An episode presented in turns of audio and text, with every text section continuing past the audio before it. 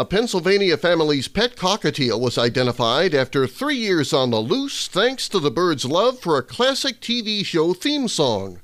With Bob's World, I'm Bob Welch. More in a minute. Louise Duncan said she knew the bird she found on the front porch of the Christ United Methodist Church in Yorkana in Lancaster County, Pennsylvania, was not a native species. Duncan tells WGAL TV, I knew it was not a normal bird that comes by because it has an orange or yellow plume. Duncan and Pastor Roseanne Goldberg Taylor wrangled the bird into a box and contacted the local organization for the responsible care of animals. The organization posted photos of the bird on Facebook and soon received a message from a family in the town of Ephrata, 30 miles away, who reported their cockatiel named Lucky had escaped from their home three years earlier.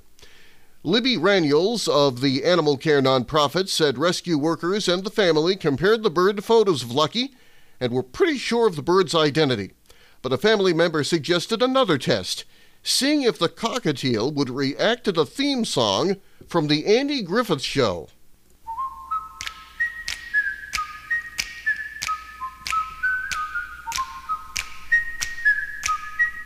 And with that, Raniel says he started whistling that song, and the bird started dancing, kind of bobbing his head, and we knew that it had to be the same bird.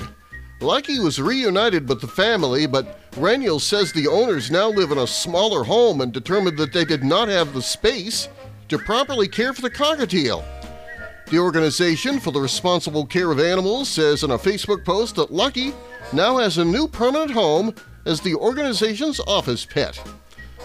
Bob's World for Friday, April 15, 2022. I'm Bob Welch. Have a great weekend.